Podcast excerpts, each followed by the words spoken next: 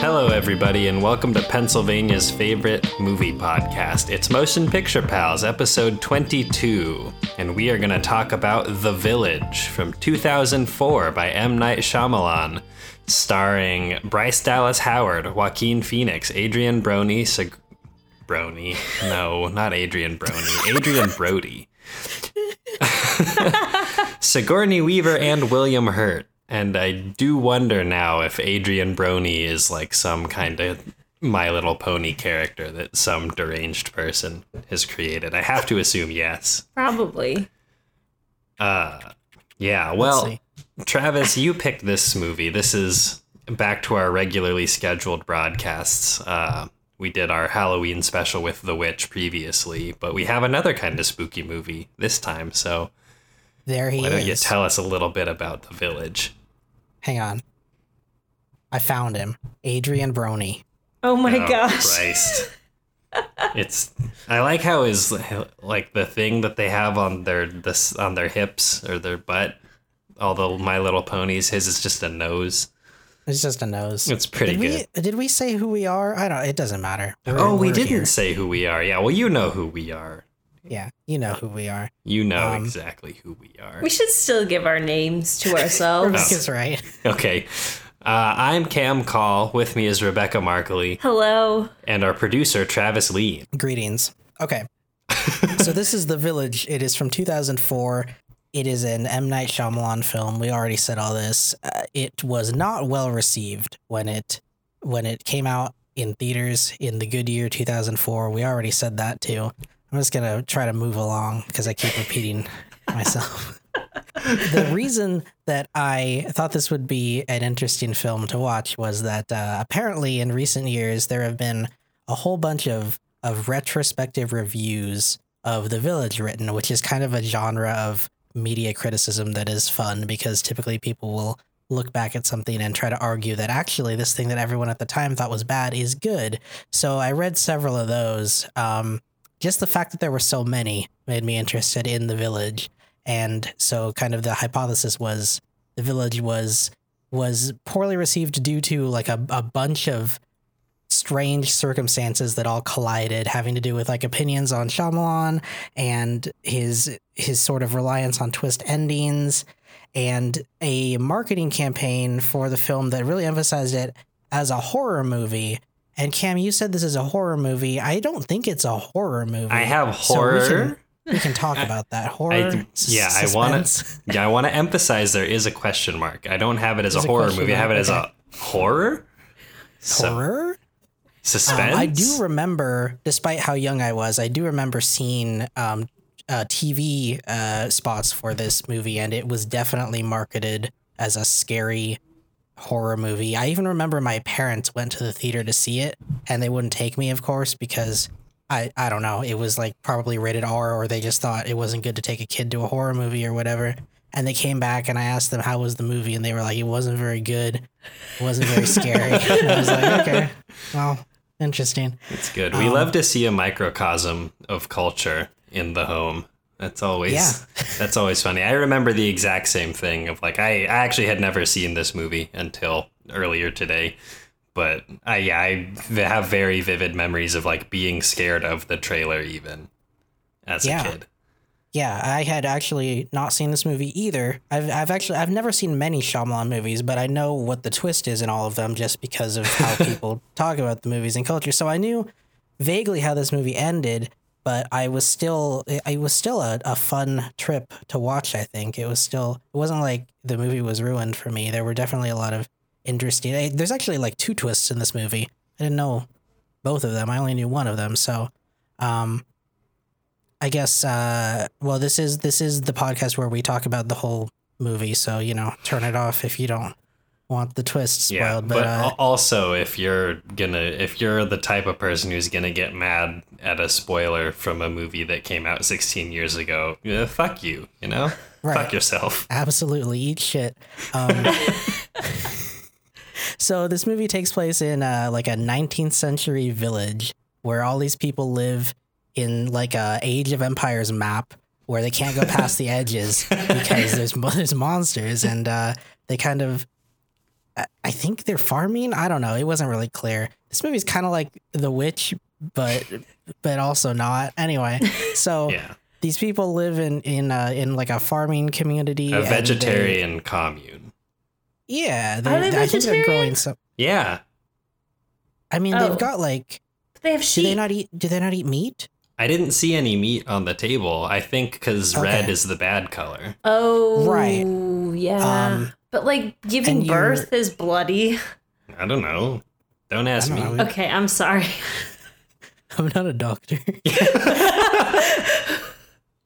anyway, we're very quickly introduced to all these supernatural uh, quirks within the village. Like you can't you can't go past the the boundary because there's monsters that have this bullshit name, uh, or they're they're they're unnamed. They're the things you don't speak of or something, which is too many words to say. Yeah. Um, the Voldemorts. Mm-hmm. Y- yeah there are voldemorts in the woods um there there is you're not supposed to have the color red because the voldemorts like the red and those are kind of the two main things and like you're not supposed to leave the village either that's the other big thing so those are kind of that's that's the setup um and then we have sort of our th- there's a lot of characters including I will say this just to get it out of the way. Jesse Eisenberg is in this movie. Yeah, I was has, really like, distracted probably by the that. smallest Jesse Eisenberg role I've ever seen because he has like two lines. It's very distracting. Um, yeah, that's weird. I don't know why that happens. I don't like it. Uh, Yeah. I'd rather he say a lot of things or just not be in the movie. But I think he just I- wasn't very famous at this point, though, right? probably not because what he wasn't famous till The Social Network, right? Right. And yeah, Um, here's a bit of trivia for you. Uh, the Village is actually a prequel to The Social Network. That boy is uh, Mark Zuckerberg. And he Right. escaped his compound in Pennsylvania and went on to, to invent Facebook as revenge on the world. Yeah.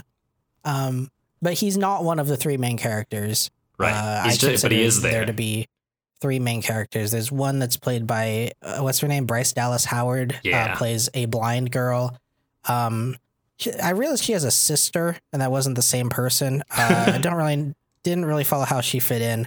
But then there's Joaquin Phoenix plays, uh, uh or Bryce Dallas Howard plays uh, Ivy, we should say, and then Joaquin Phoenix plays Lucius, who is uh kind of a, a quiet guy, and uh, uh, I don't know. Yeah, he's he doesn't actually do a whole hell of a lot in the movie. He's No. like the love interest of Ivy is kind of just the, his main yeah. thing. By by the end of the movie, it becomes clear that it's it all sort of revolves around Ivy. But then also Adrien Brody has a very pivotal role in the story as uh, Noah, who is some sort of developmentally disabled man. It seems.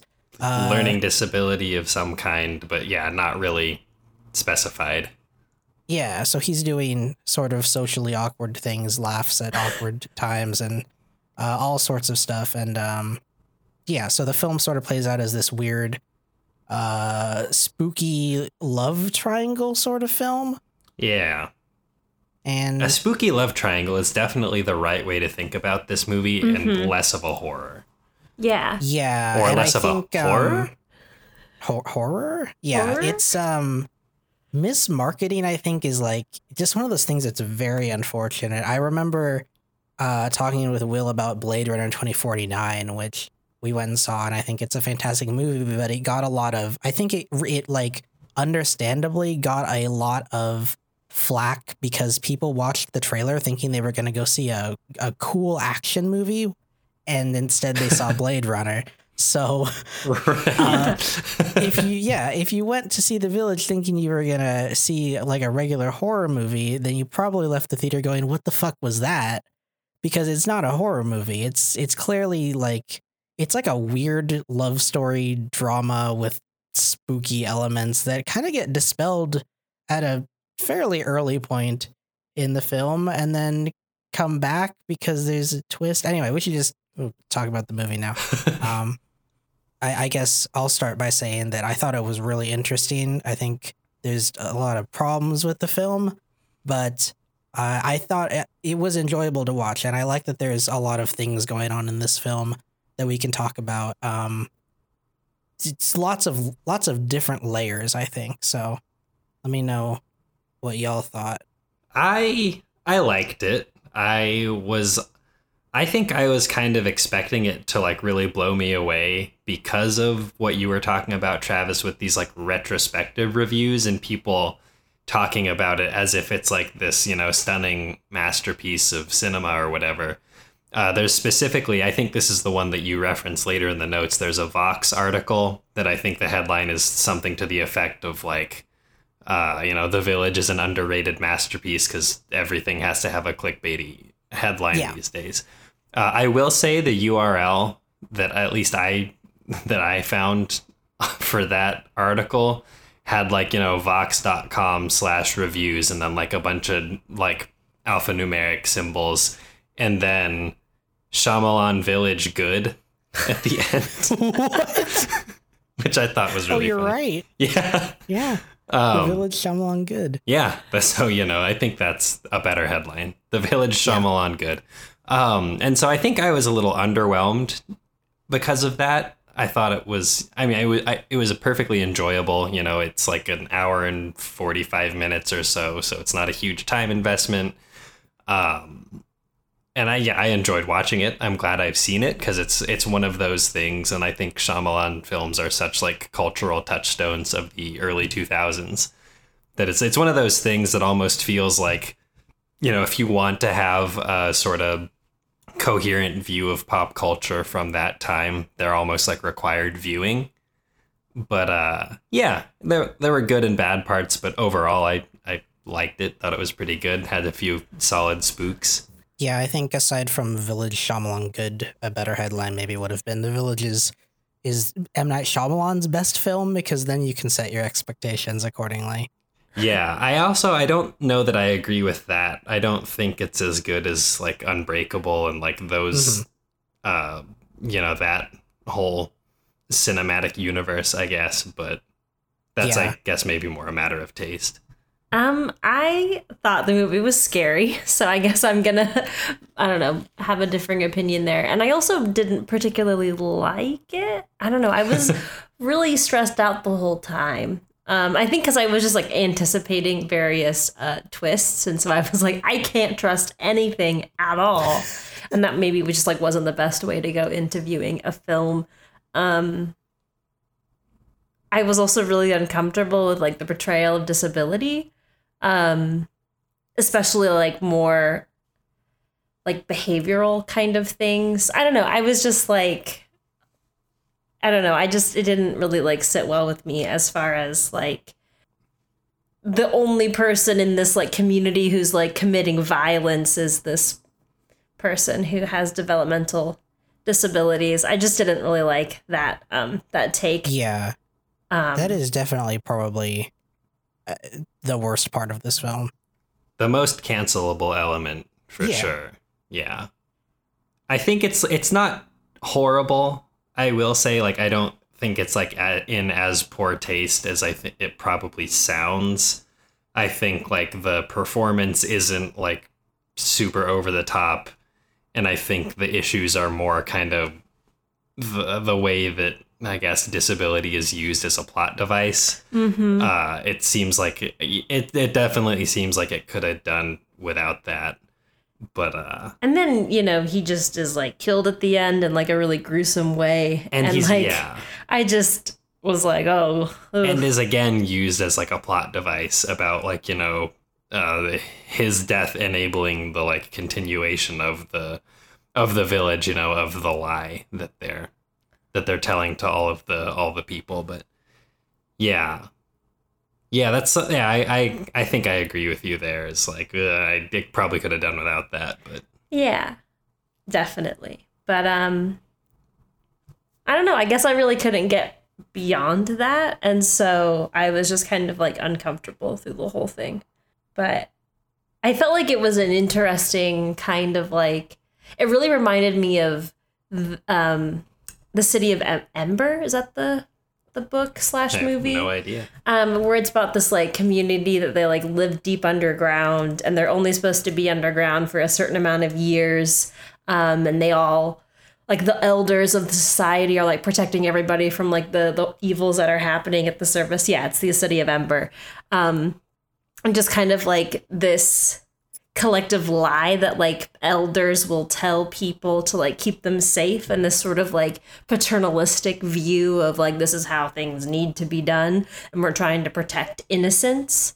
Um i thought that was a cool theme and i enjoyed that part and just sort of like the um the I guess the world building that that requires, and then the whole like walker wild wildlife pr- preservation. I thought that was kind of fun, and paying for the airspace. So, um, you know, planes can't like fly over and creep like why there's a bunch of smoke coming out of this forest. I don't know. That was also interesting. Yeah, or like the people in the village literally seeing chemtrails above them, ask, starting to ask questions those chemtrails. Yeah, well, you know, it's only a matter of time. Well, so we've kind of talked around the twist a little bit. Uh, I think I'll provide just a little bit of context for like the M Night Shyamalan twist, and then we can kind of talk about it how it functions in this movie. So in the early 2000s uh, and the late 90s, I think I kind of think of those as like culturally uh, a continuation. Uh, so M Night Shyamalan was coming off a real hot streak of movies around this time. So in 1999 was kind of his breakout hit, The Sixth Sense, which you know everybody's kind of heard of, like oh you know I see dead people and Bruce Willis was dead the whole time. That kind of a meme about the twist there. Um, followed by Unbreakable, which uh, the twist there's you know another twist about who's actually the bad guy in that movie. And then signs which is of course oh aliens get evaporated by water or whatever.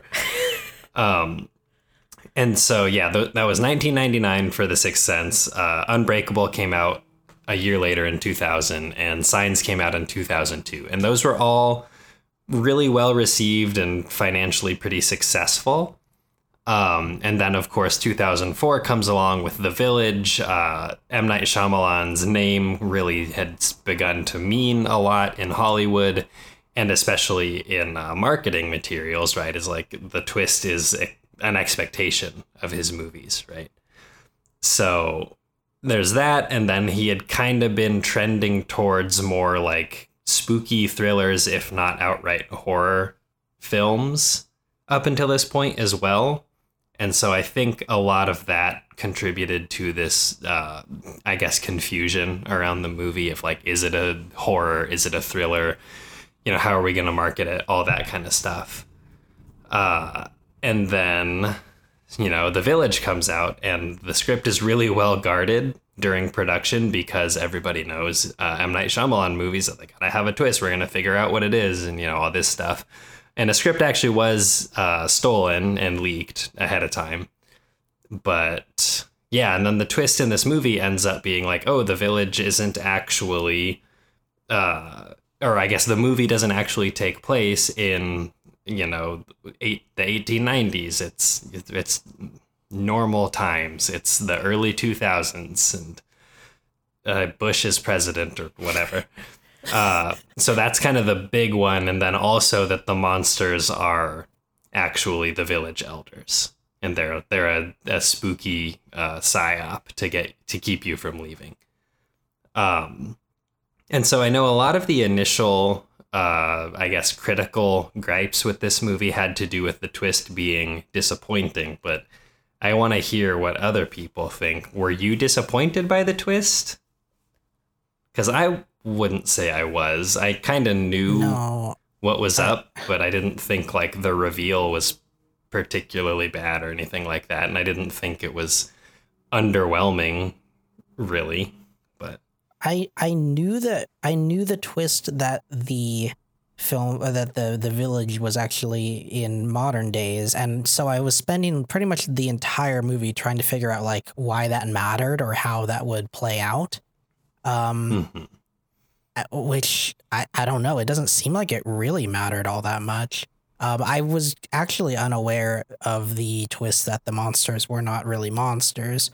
Um, although I felt that like something was off about the monsters. I just didn't know what it was. So that twist I thought was was good and it did work as an actual twist for me because I didn't know it was gonna happen.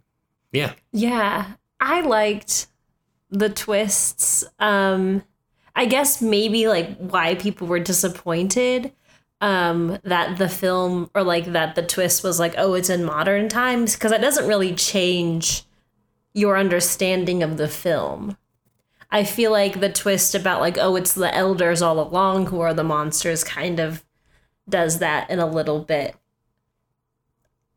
I don't know, whatever. But um, yeah, I, I didn't think that it was hugely disappointing. I, I quite enjoyed them, and I liked how I like like I said before, I liked the um, sort of the the world building that kind of like had to go into that. Like, how did they pull that off? Um, like how many of the kids were like still children did they like even remember their old life i don't know i was just kind of like interested in like the that more like specific elements of of what was happening in the village Yeah, I think the twists are fine, but I think if you're expecting a big horror twist and you're going into this movie expecting a horror movie, uh, the twist is going to be underwhelming, which I guess really points back to those retrospectives about the mismarketing being like pretty important. Uh, because I think if you're watching this as uh, as a, a romance, I guess I think that Vox review refers to this as a gothic romance. Uh, then I think the twists work really well. yeah i feel like it definitely sits much better as a gothic romance and i feel like you, they could have even really like leaned into that more like gothic elements too and it could have been like even better i don't know How so? I don't know, just like with more, I don't know, like more like forlorn, misty moors and like, I don't know, there was some of that in there. Yeah, but we like, did get a really good misty moor between Joaquin Phoenix, uh, I guess Lucius and Ivy when they sort of are professing their love for one another. But I kind of wanted to see like more like tall, spooky architecture, you know? To, oh, to, like, literally gothic, like They cathedrals. just live I'm- in giant not castles quite, but like, sure. but whatever. That's it's still like a theme. Like architecture is still a theme in like gothic, like literature, I guess. Uh huh. and it's cool when it's spooky and Yeah. stuff, but not just cathedrals. Yeah, maybe just spookier architecture. Yeah. Yeah. Less sort of like whimsical farmlands, which I felt like it had. This movie, I think, looks very whimsical. Um, like the the Roger Deakins cinematography and the the the early two thousands mist that everyone loved to use in their movies is Uh-huh. very present here. Um, it, it it does help, I think, validate my theory that it's that it's supposed to be more of a romance because it's it's shot and presented like a romance. Absolutely. And it actually it it kind of looks like Little Women, the most recent uh, Little Women movie, and like I think just the time period and the costuming, and a lot of the cinema The cinematography. cin- cinematography. yeah, Cinnamon cinnamon. I was gonna say cinematographic. I think was what I like the way that sentence was headed, and I had to I had to just put an end to that because I'm not gonna I'm not gonna say that in any way that's not distracting. Uh, yeah, and I thought the I thought the set designs looked really great. I thought I like totally believed this is what houses would how they would look and more or less function in uh, the late 1800s. So I thought that was all really good.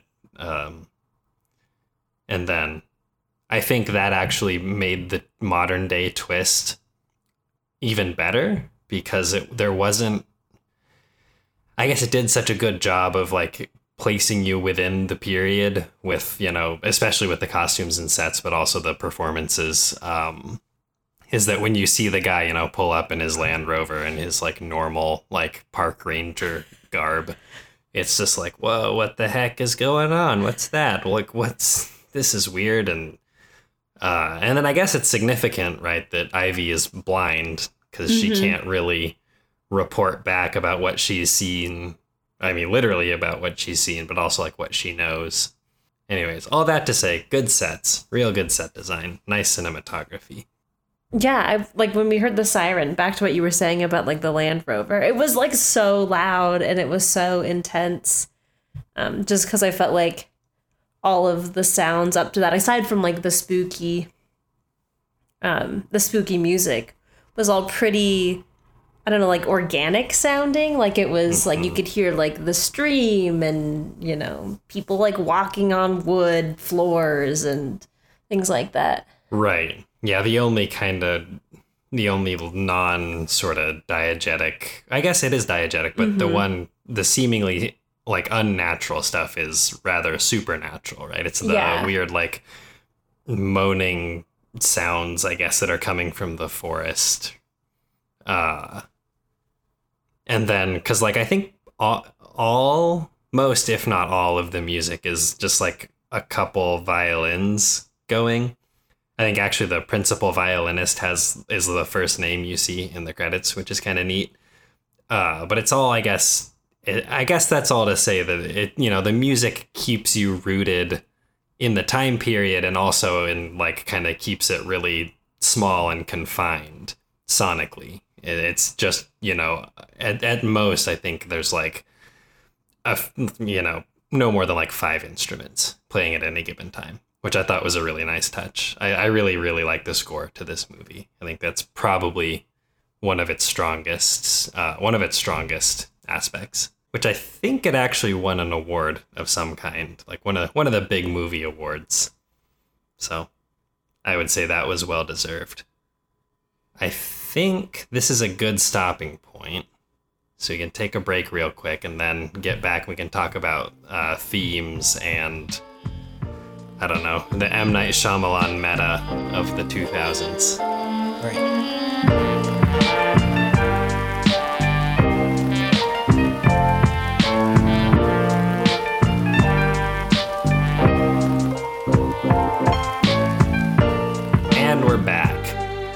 Once again, I'm reminding you to please follow us on Twitter. We are at Motion Pick Pals. Sign up for newsletters on Substack. It's motionpicturepals.substack.com and join the Discord at bit.ly slash motion picture pals, where we do all kinds of fun stuff. Right now, it's a lot of memeing about the election but uh, just uh, just recently, we had our little Discord Halloween party. That was a lot of fun, and uh, we just talk about all kinds of stuff. Share texts from our bosses as we quit our jobs. You know, all that stuff. So if that's something you think would be interesting, just go ahead and hop in there, and it's a good time. I promise.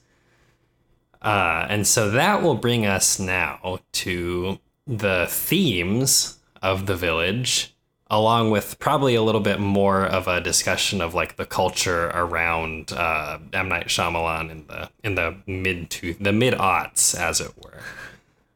So, I actually found myself struggling to write the themes section of the notes here.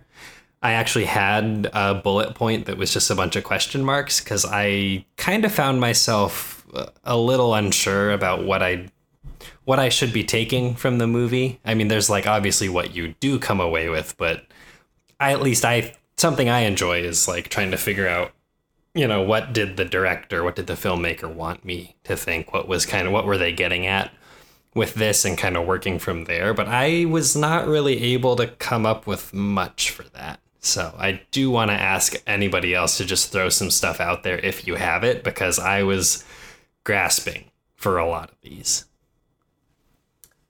I mean, yeah. Oh, go no, ahead, Travis. No, oh no. It's okay.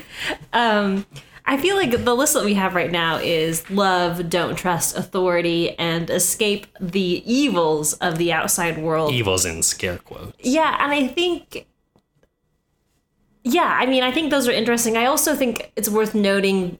I want to explore like why these people in when, whenever they decided to do that. And like, when was the colony established? Do we know?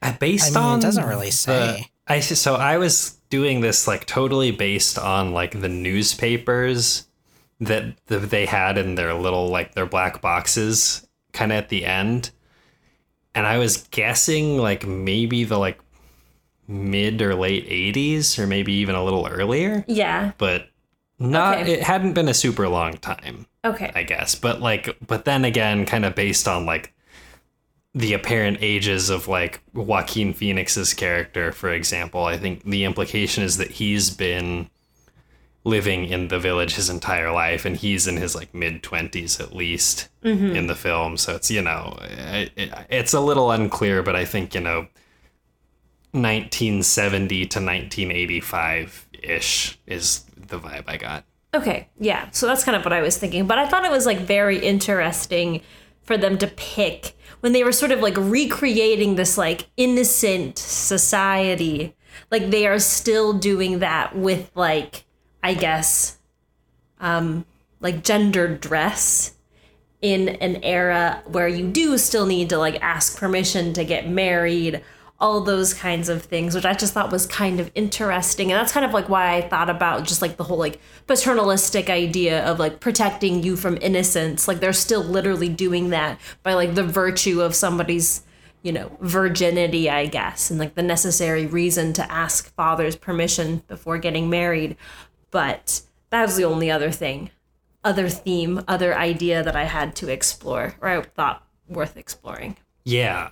Yeah, I mean that's maybe gets into a little bit more like dissection and analysis of like what's going on with the characters, but I I totally agree with you there. If like if you were to pick any time, why that? And I mean I think the answer at least, you know, in the text is that that's what uh uh, Mr. Walker, Professor Walker, that's, you know, he's a professor of American history. So I assume he just knows a lot about that time period and is sort of able to like create that world. But they could all wear pants, or Yeah, they could no, all wear dresses. Absolutely. It's like, yeah, Yeah, you, they weren't you- very imaginative. it raises the Yes. question. It's like, okay, you're just literally creating this society from scratch. Like, why did you pick like the Jim Crow era, like Pennsylvania? Like, it's just like it's a very unclear. It's like what the motivations were with that. I mean, and I, I don't think it really matters that much for the movie. Mm-hmm. But it uh, doesn't, but yeah, yeah. However, I think this uh, kind of ties into what my point regarding a lot of this was is that, uh, you know, you hear about crime a lot when they're it's specifically when the elders are talking about like uh, this this society they've created you know like lucius uh, who's eventually stabbed by uh, Adrien Brody's character um, noah i believe is his name uh, right, so Lucius and Ivy are like they announce their betrothal or whatever, and then Noah is really jealous and stabs Lucius. Uh, and that's this whole big crisis this with uh, the elders when one of them's like, no, he was the victim of crime, and like if that's happening here, you know, what is the point of any of this? Because this that's what we were fleeing. And of course, I mean, I think if the past, like, I don't know, like 100 years of American political history teach you anything, it's that anytime you hear somebody talk about crime, that should raise a red flag for you that it's probably a dog whistle. yes. And so, of course, all of the people in the village are white, and they're all presumably from Philadelphia. We know at least the Walkers are from Philadelphia. Uh, and they're fleeing to escape crime and create this utopia with other victims of crime. And it, and I don't, I'm not saying M Night Shyamalan is like, you know, employing a lot of these big white supremacist dog whistles. I would hope as an Indian guy he's not, but I think at the very least that is an unexamined part of this script that is like I'd say second to uh, the character of Noah, you know, and his behavioral and um, like learning disability, that kind of stuff. I'd say this concept of like all us white folk fleeing crime and recreating this like of the, re- recreating American culture from like an incredibly racist time of like you know as far if you're like ranking eras of American history by racism, right? It's like the Jim Crow era, second only to like literal slavery, uh, and of course not allowing any black people and presumably no poor people at all into the the village because the Walkers are you know this billionaire family. It's you know revealed later in the movie, so you know not not a very woke commune, I guess. But it, it definitely didn't sit right with me because I was like, and it's I think it's the insistence that they're specifically talking about crime, and it's not even the more nebulous like oh the moral failings of modern society or you know urban society or even one of those more like subtle or nuanced dog whistles. It's like no crime which was like especially in the time that i think that the film implies that the village would have been created was especially like a huge dog whistle Yeah. so even more so than it is now although it's unfortunately i think we've seen in the last like year or so really coming back yeah. So I think, uh, like these past couple points that we've talked about, which are 100% true, I think, like, I'm just thinking about how this film insists on doing like a, a, a second twist after the twist that the monsters aren't real. And the second twist is that uh, this movie this movie doesn't take place in you know early colonial times or whatever. And i think the the the like insistence of the film to sort of trick you into thinking it's in that specific setting is what kind of makes that second twist fall apart. Because then if you just barely start to question it like we're doing it doesn't really make a ton of sense. Like why Mhm. why are they wearing gendered clothing? Why are there no black people? Um there's probably not black people because that's why or that's that that, that is a, a way of of tricking you the audience who is not a, a character in the film but nonetheless tricking you the audience into thinking that this is somewhere in in in early Mm. colonial times Mm, Um, good and point. so I feel like that's something that probably should have have been examined better in the writing stage and maybe employed in a different way. I still don't think it really matters that they're in modern times, and I think maybe that twist. I, don't. I don't know. What What do we think about the modern times twist? Because I I'm just confused, especially now that we've sort of broken it down a little bit more. Yeah, I mean, I think of the two twists, it's definitely the weaker. Uh, I think it had a lot of potential, and I think had the had the movie examined these like racial and socioeconomic things a little bit more closely, I think it could have been really incredible.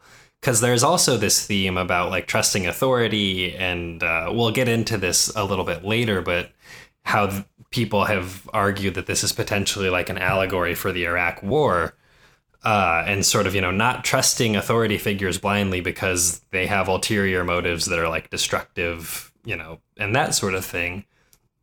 Is I think you can have all of that stuff and also have this uh, closer examination of like racism and classism and all this other stuff as well. And then I think the modern times twist makes a lot of sense. It's like, oh, it's well, it's important that it's actually in modern times is because this is a fucking like white supremacist compound. And it's this like weird, like conservative good old days notion of, you know, harkening back to a time when America had moral fiber or whatever it is that they believe, you know? And then I think the modern times twist would have been really, really powerful and like really felt significant. Whereas I think it's just kind of like, and I think this is probably where a lot of the criticism came from about the twist is like, it just feels like it's a twist for the sake of a twist and it's not doing a lot. It's certainly not doing a lot for the plot, I guess, besides the fact that Ivy is able to get medical supplies. And then beyond that, I couldn't really tell you what what that accomplishes. So that's kind of that's kind of my thought on it. Like I think it had a lot of potential, but it kind of fell flat. yeah, I feel like really leaning into and developing some of those issues with race and class could have been quite interesting. Um, but I don't know. I also like don't really I'm like having a hard time even like imagining how that would have happened. Like do you have any ideas of like what would have needed to be added to or changed to do that better? I mean, I don't off the top of my head, but I think that's mostly because I'm not a screenwriter and I don't really know how how these things like how to effectively do that. But I, I like kind of my hunch, uh, right, is that there'd at least be some dialogue, some indication that these people are, you know, like racists a little bit more explicitly. I think just for the for the purposes of the movie, you'd kind of have to do that just because there are so many characters and so many motivations going on in here that it like it gets kind of muddled and some people need to be a little bit more one one dimensional. But uh But I guess how would you depict racism if everybody's white? pro- I mean And probably then- like flashbacks or probably a little bit more explicit discussion of like why they left Mm, Philadelphia instead of just being like, "Oh, crime." yeah. you know it's you know what i mean it, it, that's a dog whistle and that's the whole point of a dog whistle right is that like it's easy to miss the more explicit parts and i think that's perhaps you know that could have worked in this movie had there been maybe fewer characters or like not as many like stories going on simultaneously or something but uh, that that's sort of my hunch but again I think you then run into the problem of like, well, then what is this movie about? And like, what is the audience supposed to be paying attention to? Because there is a lot going on. And then you're like to add these like pretty big, like sociological problems as well. And then I think it just kind of, you run the risk of it becoming like a huge mess. Which I mean, it was a bit of a mess already. So I guess, yeah, I don't want to maybe maybe yeah so maybe adding this stuff wouldn't have been better but i think perhaps a bit more of a focus on one thing or the other would have been better Yeah, it just seems like it was one of those like elements or readings of the film that was just completely overlooked, probably due to like the lack of diversity overall that there is in Hollywood and on Mm-hmm. teams that make movies. So th- then and now still. yeah right right when i think a little easier in 2004 to fly under the radar with that kind of stuff than now yeah all that is to say that i think the modern day twist could have been really great but kind of was lackluster in its execution and i think also the the real monsters were the elders the whole time. Twist could have been better as well. But i th- and i don't know if this is because they were like maybe had to like hurry toward the modern day twist and like have ivy's whole like dark night of the soul in the woods uh and have all that stuff happening that it felt a bit rushed that her dad was like oh it's fine. Look it's a costume and then that was kind of it. And then there were like some tense talks with the other elders that were like oh my god how could you tell her this? And it's you know it's it's only given like 10 minutes of screen time because like you still have one of the main characters dying. You still have one of the main characters like a like a literal blind girl lost in the woods. And you have all of these things that you need to depict and and switch your focus on that I think that also in a way kind of ends up being a little muddled is like the power of that revelation is uh, undercut a little bit by I think just the necessity of the movie to like get to the resolution. But but I did like that. I just wish there would could have again been a little bit more time and a little bit more like nuanced discussion of like what does it mean that these people that you trust have been lying to you to control you? You know what i mean? Because i think that's really my why i had such a hard time with the themes here is because by the end it's just like so are we supposed to be down with what the elders are doing? Like is it good that ivy like left and came back? And you know is is lucius gonna be okay? And like is is like it, oh is it fine actually that we sacrifice this man with a learning disability to like continue lying to the rest of the village? It's like all of this stuff is like i don't and it's not explicitly said in the movie and i don't no i don't want to make it sound like i you know require every movie to like explicitly like tell you you know it's moral and like be didactic in that way but i think because there was so much shit going on in this movie that i was left just kind of like huh. And i didn't have a, a like a coherent takeaway i think. But i guess yeah i've been talking for a long time so i want to hear what other people have to say about this stuff. Um, I felt like love was kind of like used as like a way to manipulate people. Definitely. because it was used as like okay so we love our family we lost the people who we loved in this nebulous crime business.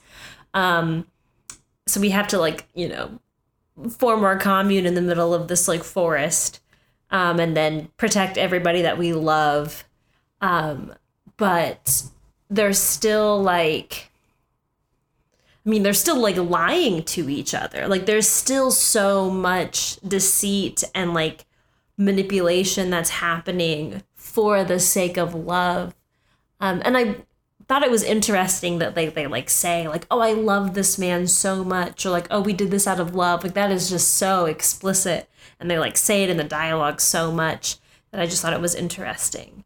Um, like I wish there'd been I don't know. I wish I kind of wanted there to be like a moment or like some sort of like tension where there was like a, a and like a, a, like confronting her her father about like all of the lies. Like I kind of wish there had been something between maybe some of the elders to just sort of like amp it up as opposed to just being like, "Oh, you swore a vow," you know, like yeah. I don't know. Right, right. Because there's all this talk of love and innocence and all these things, which are great, and I think they're like com- it's compelling dialogue, and I think it's delivered really effectively.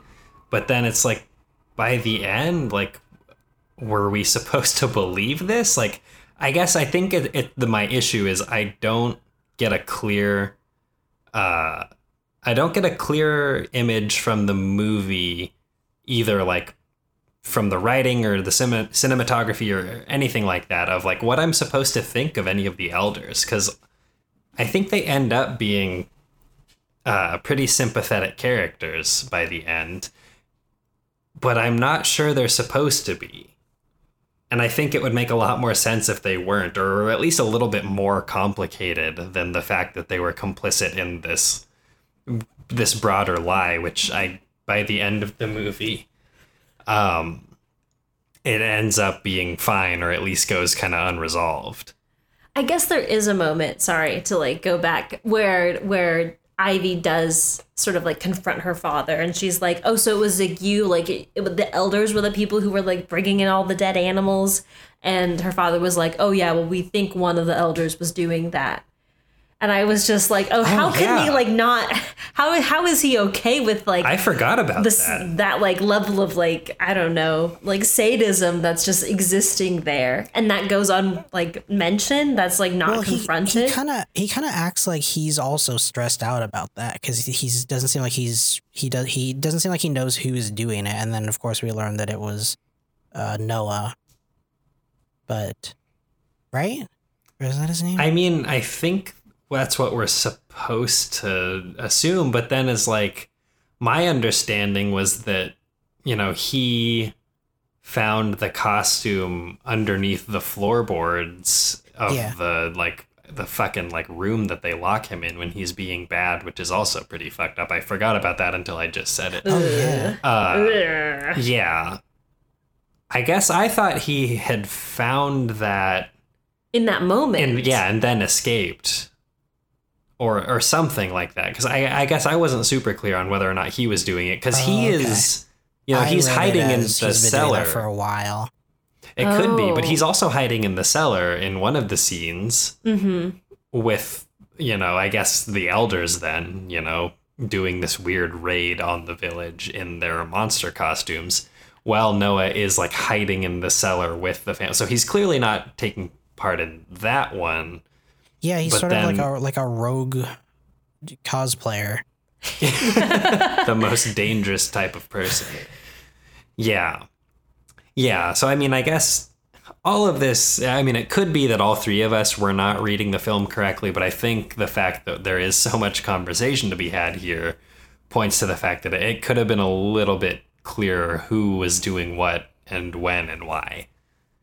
Mm-hmm. Because I think there's merit to like Noah was doing it the whole time, which is like fine, but then why, then why are the elders doing their raid you know in the middle of the movie you know when when lucius saves ivy in the the doorway? Uh Yeah, and also, why does the film end in the exact spot that it ends without any sort of exploration of what happens in the village after this, or does anything change? Because I think that's sort of what I'm missing because it's it's such an interesting setting with all of this world building that they've done, but they don't really give you any sort of resolution in terms of like wh- how does this change? It- just in like in like a classic storytelling sense like we went through all this mm-hmm. stuff what is the net result?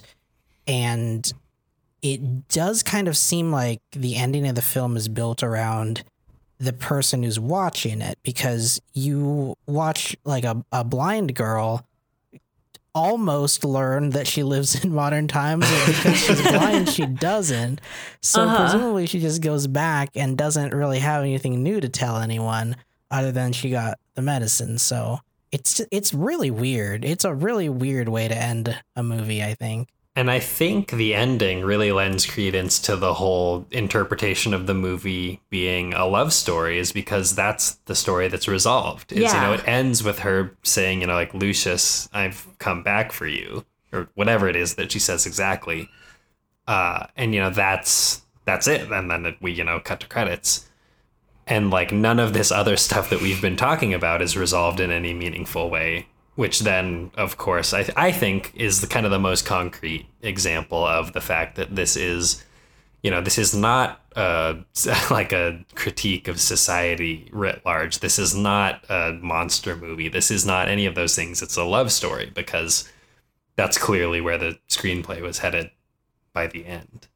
So i don't know. Interesting and like i in a way is like i'm almost like I'm just like really disappointed because I'm like, damn, like I feel like this could have been a really fucking excellent movie with like really thought provoking storylines, right? Because I'm asking questions, I'm scratching my head, I'm like, what does this Yeah, mean? What's up with this? And like, i feel I think it could have just been so much more powerful than it was. And I'm like, I'm left almost wishing that, you know, we got a different movie just because I'm so curious about where it would have ended up. And so I think that's overall, I think a good thing because most movies that are that leave me asking these questions, I write off as like dumb and like unfinished and all this other stuff. Whereas with this one, you know, I still like it overall. I just wish it had been a little bit more coherent. Yeah, I don't know. I feel like the more we discuss it, the more like, oh, how did this even get any? Like, how did people like okay this in Yeah. any sort of I don't know meaningful way? Sort of like cats. Like, how did cats happen? Um, Right. How did how did the village Well, happen? I think actually there's like that's a pretty good analogy because I think Cats happened because it's Tom Hooper, right, the awards guy, and and I think in a very similar way is like, oh, it's 2004, or I guess you know 2002, 2003 when this would have been pitched and sort of being produced. And it's oh, it's M Night Shyamalan. He's the guy who like makes the blockbusters that everybody talks about. So it's mm. like, oh, we're yeah, you know, trust him, trust the vision. Obviously, that's a bit reductive. I'm sure there is a lot more complicated than that. But I think overall, it's like, yeah, you have this big name tied to the movie. You have all these stars in the movie. And I mean, at the end of the day, right, this was a box office success. So, you know, as the old adage goes, you money talks, bullshit walks, and the village made money. So overall, it wasn't a bad investment. But I think as far as the whole like, oh, how did you know who let this happen? Was just people knew it was going to make money. But uh, and And that think did not happen with cats. no, not not even a little. But I think that gets us to a good spot to talk about like the culture around movies, you know, in the in the mid 2000s and kind of what what led to I don't know, the the cultural like icon of M Night Shyamalan and kind of we can talk a little bit more about this retrospective review stuff because I think that's really interesting. And while I don't necessarily agree like wholeheartedly with the that Vox review, um actually yeah, Rebecca's I see pulling it up right now. I'm going to just say the title and the author because I feel like it's it's a little cumbersome to keep saying the Vox. M. M. Yeah. Night Shyamalan's The Village is an underrated masterpiece by Emily VanDerWerff. Correct. There you go. Thank you. Um, yeah. So I guess I don't know, Travis, if you want to talk about this because you have some extra Travis notes in the in the document for this episode. Yeah, I mean, one of the things that she writes is that, um, let me see. Oh, here, this movie is about the Iraq War, which I don't know if that's true or not, but I think it's an interesting read. And she's mainly talking about how the, um, the, the, the revelation that the monsters aren't real, they're just sort of this this fabrication made up by the elders in order to you know push the narrative that they want. Uh, and so she's saying that like Shyamalan is commenting on like the, the the Bush era and the Iraq War and the whole like they have nukes or that's Iran. That's two different places. Um, I, no, no, it was it was definitely the implication was that Saddam had nukes before the invasion, mm-hmm. and then it's just kind of the constant cultural boogeyman that Iran has nukes or will have them in you know eighty days or whatever the fuck. Right, we're still doing that, right? Oh yeah, Yeah. That came that's been going last on as long as I can remember. Yep. Um, but yeah, so I thought that was th- that reading I thought was like weird enough that made me want to watch this film to see what I thought of that. Um, and I think uh, I think I would need some more convincing to actually believe that. I don't know if I believe that. I don't. I think mostly because I don't know that I believe that M Night Shyamalan like had enough sort of like nuance to to to have the movie actually be about that. Um, because it seems like the stuff that he like the thoughts and ideas that he's presenting in this movie are pretty pretty surface level i would say kind of as we discussed like he, there wasn't even sort of any thought put into the racial makeup of this town i don't think anyway um, unless there's like some behind the scenes stuff that we have yet to uncover but it just seems like one of those details that was overlooked and done in service of the twist itself while sort of writing off the potential implications um, but uh, well, I don't remember where I was gonna try to go with this. Um, I the, I thought the costumes were neat. Um, Oh yeah, the costumes are great. I, that's actually something Rebecca and I said, kind of like as the credits were rolling. I was like, "Damn, I really like those monsters. They they were really scary looking." yeah, the And I thought, had like- some had some cool monster designs. Yeah, they had some connections in Hollywood. It would seem. Uh, yeah, yeah. I actually thought they kind of got more scary as the film went on, which I thought was a really cool thing. I think we actually talk about this in The Witch of like how the early monster reveal can kind of undercut a film, and I think in a way it like really built because you only see. You see like the weird angle, the like top down angle of the monster as it like runs underneath a trapdoor really early in the film. And then you kind of get these like really fleeting shots of them like walking around and like you know scraping doors with their long claws. And you don't see the monster in full until you actually see the suit just like hanging up in a shed.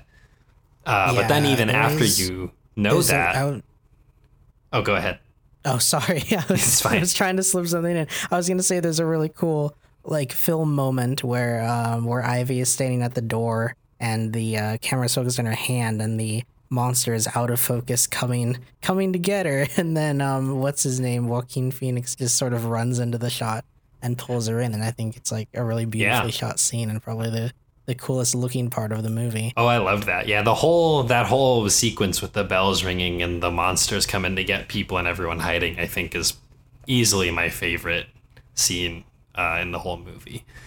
But uh, yeah, but I mean, even by the end, when you know the monsters are just suits, and then you know she uh, Ivy encounters one out in the woods. It's that's really fucking scary because you're Oh, like, what the fuck is going on? Like, uh, are they real actually, or like, is this somebody like out to get her somehow? And it, you know, it ends up being Noah, and you know, a really scary scene turns into like a really heartbreaking one. Which is like the third twist in the movie. That is true, I guess.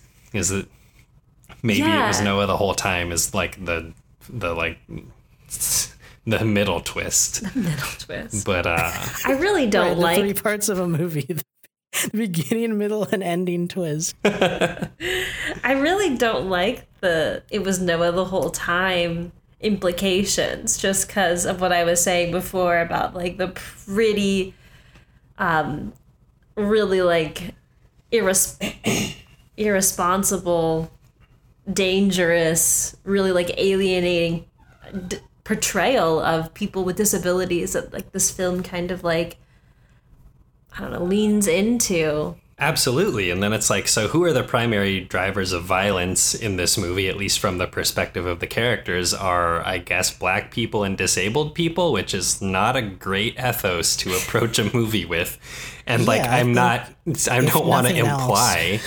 Yeah, I don't want to imply that like M Night Shyamalan's like secretly a Nazi because I don't think that's true. But it's just like, dude, you gotta like, you gotta be more careful with this kind of stuff because I mean, your movie ends up saying things that I would hope you certainly didn't want it to, and then also is like, again, if you're not going to be really didactic about the morals, then you're kind of leaving this up in the air for people to be like, oh shit, I guess you know the only way to like safely be around disabled people is to like lock them in rooms or you know make sure they aren't there in the first place which is a really terrible road to go down as evidenced by history. Um i had like a really brief thing to say about the whole uh, iraq war and bush administration lying and that the ed- the elders being an allegory for that is like I, I agree with you travis. I don't think necessarily that like M Night Shyamalan is writing that deep of cultural commentaries into his movies. I think it's it could be possible though that I mean he's influenced by current events the way that everyone is and that kind of made its way into this script or into the the production of this movie. But I think it's a super interesting way to look at it. Uh, I think like you could really beat that that uh, metaphor to death if you wanted to, and could probably be like a pretty interesting like you know YouTube video essay or something. I think it's a good the movie is a good case study as to why you need representation on your crew. Yes, right. Because then you don't have three assholes 16 years later being like, I'm pretty sure this guy wasn't trying to be a Nazi. Which is not not where you want to be. Um, Travis, I see you have stuff in these notes about the that documentary that was Yeah, part of the marketing I've push for this of this. movie. I heard of I- this a long time ago and forgot about it, but Yeah, if I you guess want to that was another about that. reason that like people seemed to like get mad at at at M Night because he did some sort of. I read that he like made a fake documentary but tried to push it off as real about himself and how he like died as a child for 30 minutes in a lake and now he's like sees spirits or something? Because I guess he just like he was self-aware enough to to like know what people thought of him and his like directorial like auteur body of works and was just like I want to lean into that. And he was like I'm going to make myself sound like like a like a weird ghost boy or something. And then I, I guess some reporter like uncovered that it wasn't real and then people were really mad at him. And it was like it was supposed to be some sort of marketing push for the movie. I don't know if the realizations came to light before or after the movie came out but and at this point who really cares? But that was just like a, a weird detail that kind of added some some color to me about like who this guy is and like what is he trying to say in his films? Because i mean i don't know. It i just think it's funny like if if Oh, absolutely. if that's what people thought about me, I would absolutely do that too. I don't know if I'd try to make, I don't know if I'd try to outright lie to people and be like, yeah, I, I died as a kid. But I would, you know, it's definitely fun to like lean into, you know, things that, that people are, are eh, perceiving about you, I guess, and having fun with that, whether they're good or, or bad or whatever, shows that he has at least that sort of self awareness. Yeah, absolutely. And I, it's funny because that kind of thing seems so quaint in 2020 is like, I think it would be like overall a more interesting and fun media landscape if creatives kind of in the vein of M. Night Shyamalan did just lie about stuff like that.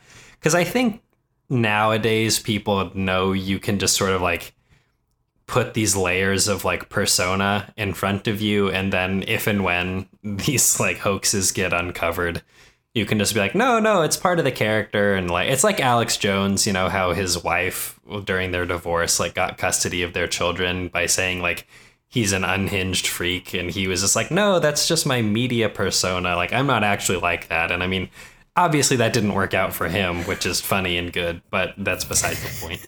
Is i think like you can just do that now. Is you like, no, that's like part of my brand and like my actions and behaviors on like in media. I now it's a little bit more social media based, but I think the argument only gets stronger in like produced media like you would make for the sci-fi channel like he did.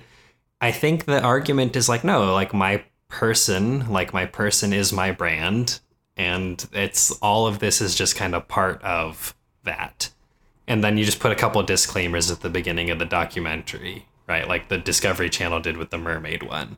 And like you're golden as far as I can tell.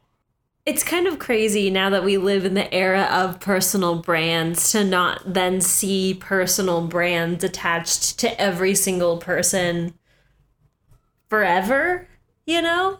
I I just feel like and I feel like it's also interesting because like we are also in this era where we're like, yes, you can have a personal brand, but you need to be authentic. And like there's all these weird constructs about like what that authenticity is and that there are like so many i think that's kind of what separates the boys from the men as far as like influencers are concerned is like who is able to pull off that faux authenticity right because i think it's like the truly successful vloggers i guess vloggers are kind of a thing of the past these days but like you know tiktok people and like instagram influencers it's like who kind of pulls off this like a little bit more homey shtick is like those are who are uh, I kind of like the you know the best of the best as far as that goes, and like I don't know. I think it's very indicative that I'm saying stuff like, "Oh, I think it'd be cool and good if more people did stuff like this."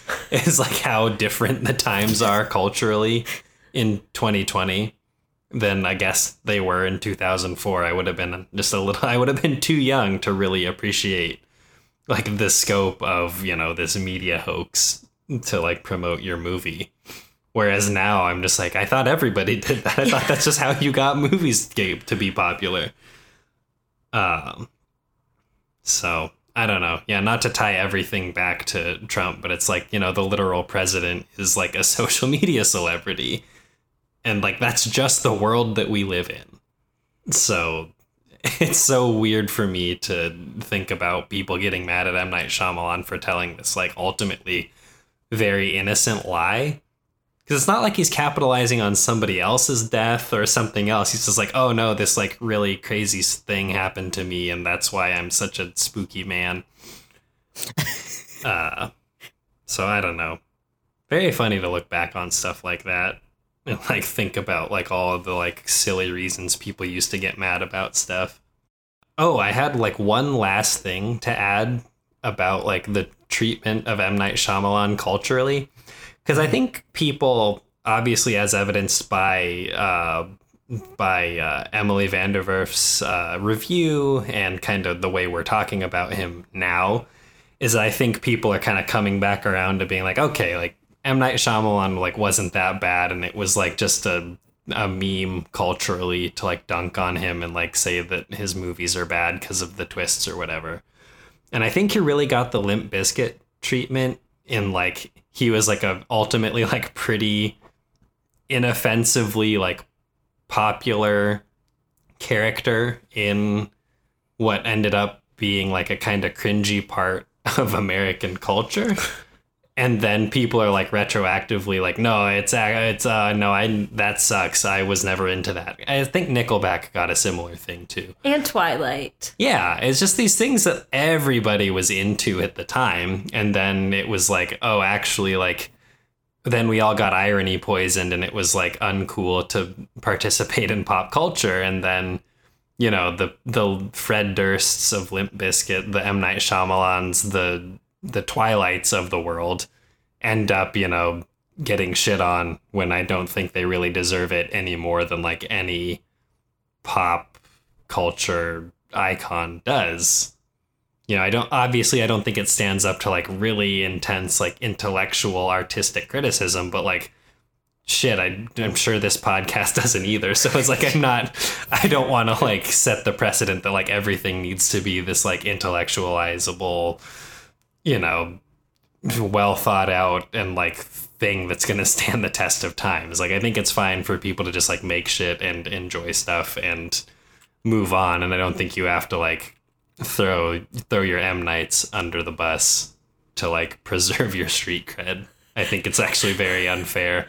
And I think it kind of fucked that guy's career up to some extent. But at the same time, there was this extremely problematic movie.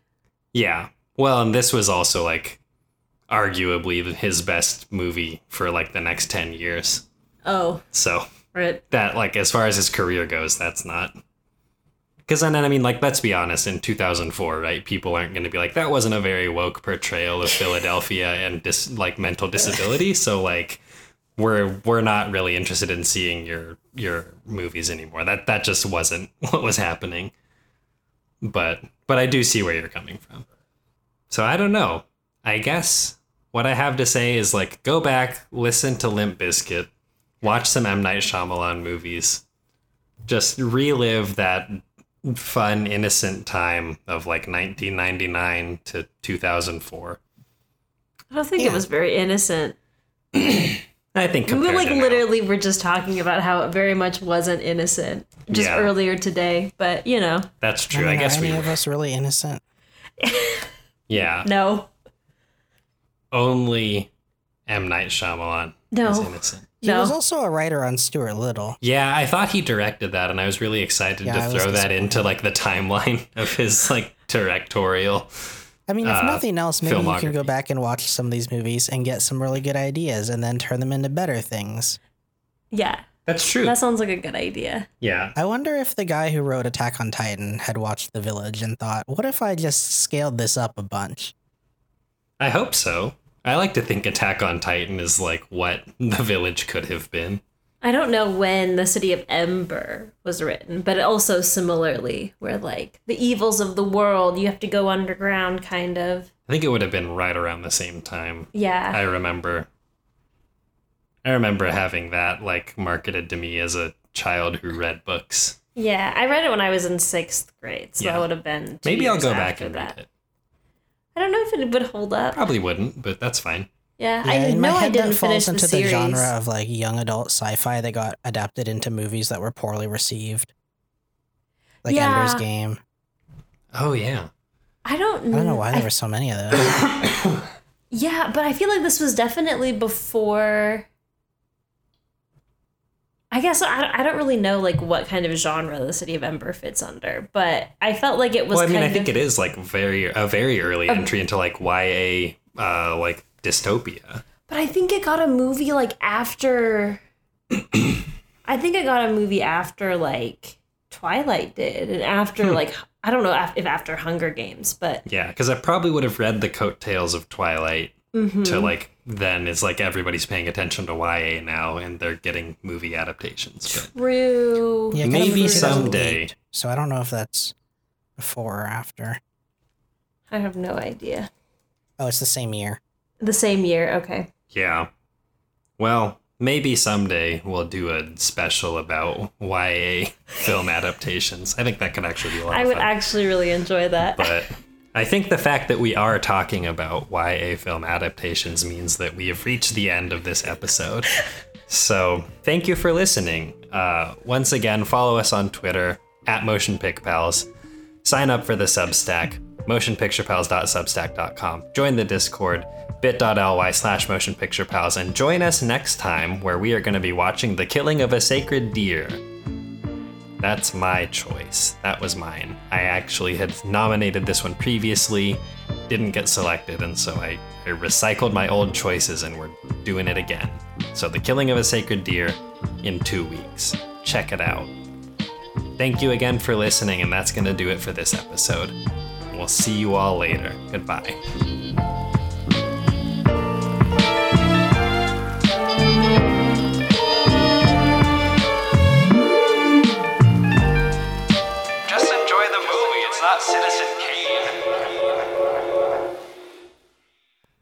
Didn't actually know what the Sixth Sense twist was. Ah, until you- damn, I you spoiled it for you. I it for me. spoiled the 21 year old movie.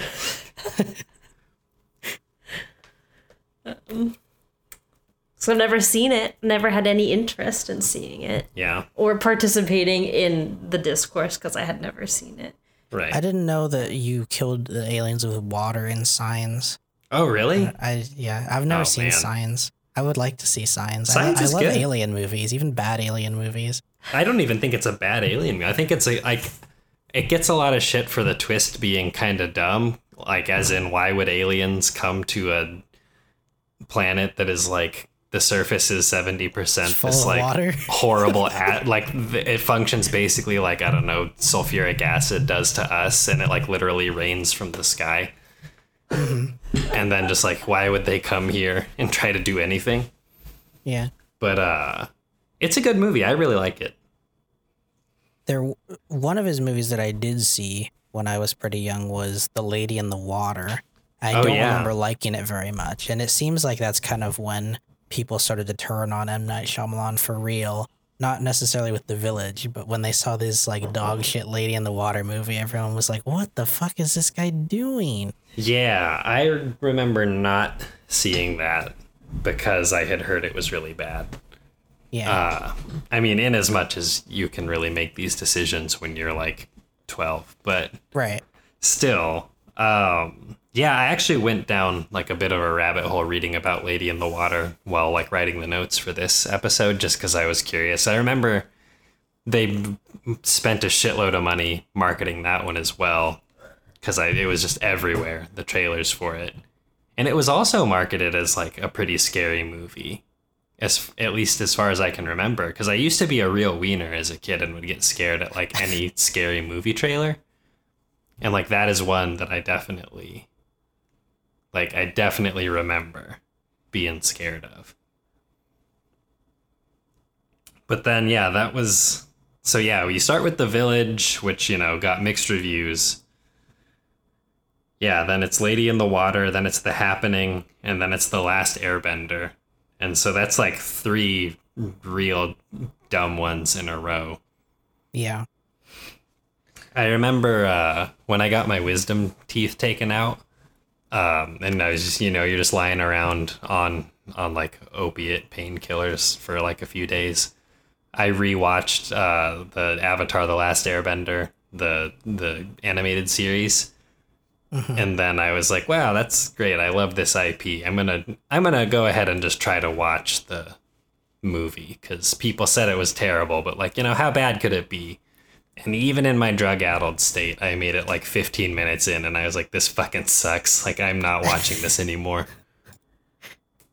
I remember similarly similar things happening when I watched Twilight when I was on drugs after my um, wisdom surgery, wisdom teeth surgery. The surgery to increase your wisdom Wisdom- stat. Yes. and I just it was the third one and I explicitly remember this like scene where like the their people are like shape shifting into the wolves and they're just like running through the for- forest and like I like saw this like weird strobe light like in the like on screen and it was like colorful and it was like flashing so bright. And like I watched it subsequently just to see what it was like and it definitely was not as an intense as like I remember it in my brain. Oh, But I think that was just like me being high and just like paying oh, attention to sure. like other things that were not just like oh the wolves running, but it's like really horrible CGI too and it's just like very hard to watch. yeah.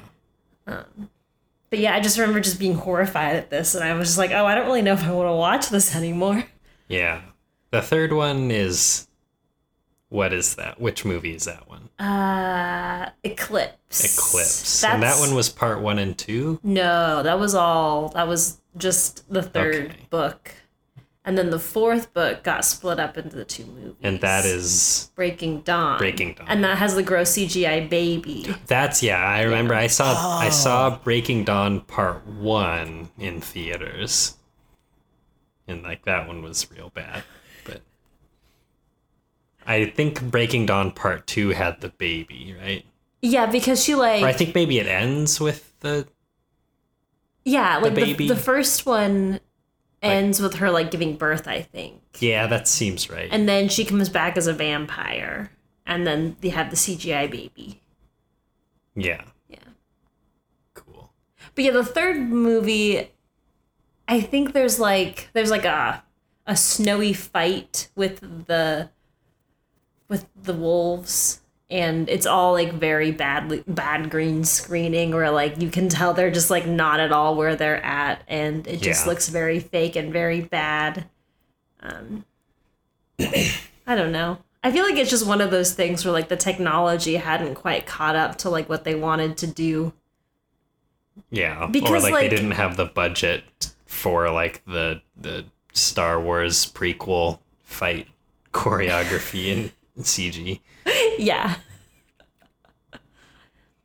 Yeah, I guess speaking of things that people retroactively are deciding are good, actually, that's kind that's what I was thinking of when you were talking about that. Travis was the Star Wars prequels and the like Oh yeah. prequel truther push to be like these are actually good.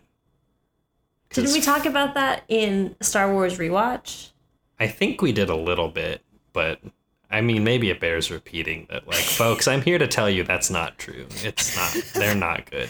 and i watched them all for the first time last year As somebody who likes Star Wars too, like, you were kind of the ideal audience of Yeah. like a 20 something who is like somewhat invested in the IP, and you, you they're just not good. They're just Yeah. not great movies.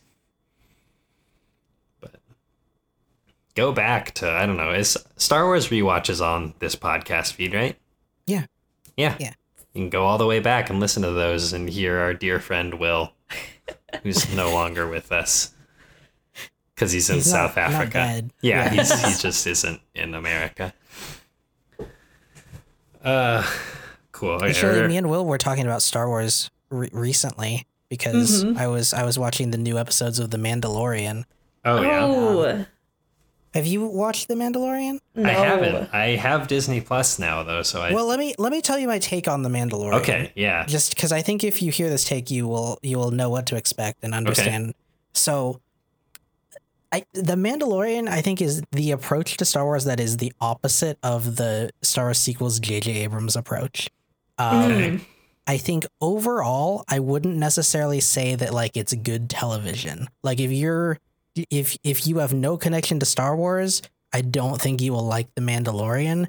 It seems like the show is designed very specifically for people who are like Star Wars geeks who know things like the names of the alien races and stuff Right, and want right. to see like a cool exploration of of the Star Wars world that like makes sense that fits in with the original trilogy and the prequels and it's just like a fun sort of adventure of the week type of show. It's it's it's so high budget that like it looks like prestige TV but the like the quality of the writing is not necessarily very great. so it's just like I find it really fun to watch. Um, and I think like objectively, it's probably not a good TV show, but it's like it's like the Star Wars thing that I wish that the movies were, but aren't. Yeah. Okay. I mean, what- that's that's kind of like what I've always wanted out of Star Wars is a, a more like I guess gritty, for lack of a better term, but just like a little bit more grounded, a little bit more like what is it actually like to be a you know a bounty hunter or whatever. So Yeah. yeah, I'd, I'd probably like it. I mean, I like I like the setting of Star Wars. So I feel like hearing that from other people too, that it was like, if, you know, you want to watch this if you really, really care about Star Wars. As Someone who doesn't particularly care about Star Wars. I mean, I like it and it's fun, and I will continue seeing whichever movies come out. um, but I don't know. I just I don't know the names of aliens, and I don't care to keep that all in my brain. I have other fandoms to like keep straight. right. Yeah. Right. You gotta keep like names and roles and titles straight for a Song of Ice and Fire fan Yes. fiction. Or even if- Yes. even if you just like love Star Wars world building and you're like detail aware, then when you watch The Mandalorian, like in the opening scene of The Mandalorian, it, there is a it's, there's a cantina full of aliens, and you'll be like, "Hey, I recognize that alien. That's a Star Wars alien." Okay. Which That right there, buddy, that's a not what Star happens In The Force Awakens, which I, I think is the most absurd thing, because yeah, like, that is such a slam you dunk. You go to Jakku instead of Tatooine. You go to Jakku, and there's a bunch of like J.J. Abrams made a bunch of sketches and was like, I don't, I don't know what Star Wars is. I think there's aliens. yeah, there's aliens that do improv at each other. yeah. Cool. Okay, I'll probably check it out. I, I'd say yeah, I'm a, I'm definitely more in that latter camp of like I enjoy the setting and I like, you know, I get like a fleeting little like dopamine hit of like recognizing stuff or like, you know, being aware that that's a detail that's in a movie or something. So, yeah, I'll check it out. All right, we ready to start again? I thought we were just starting I back guess in. yeah, that was kind of. I didn't plug the social media though. oh, That to me is starting again. okay. Well, yeah, we can go go back in. okay.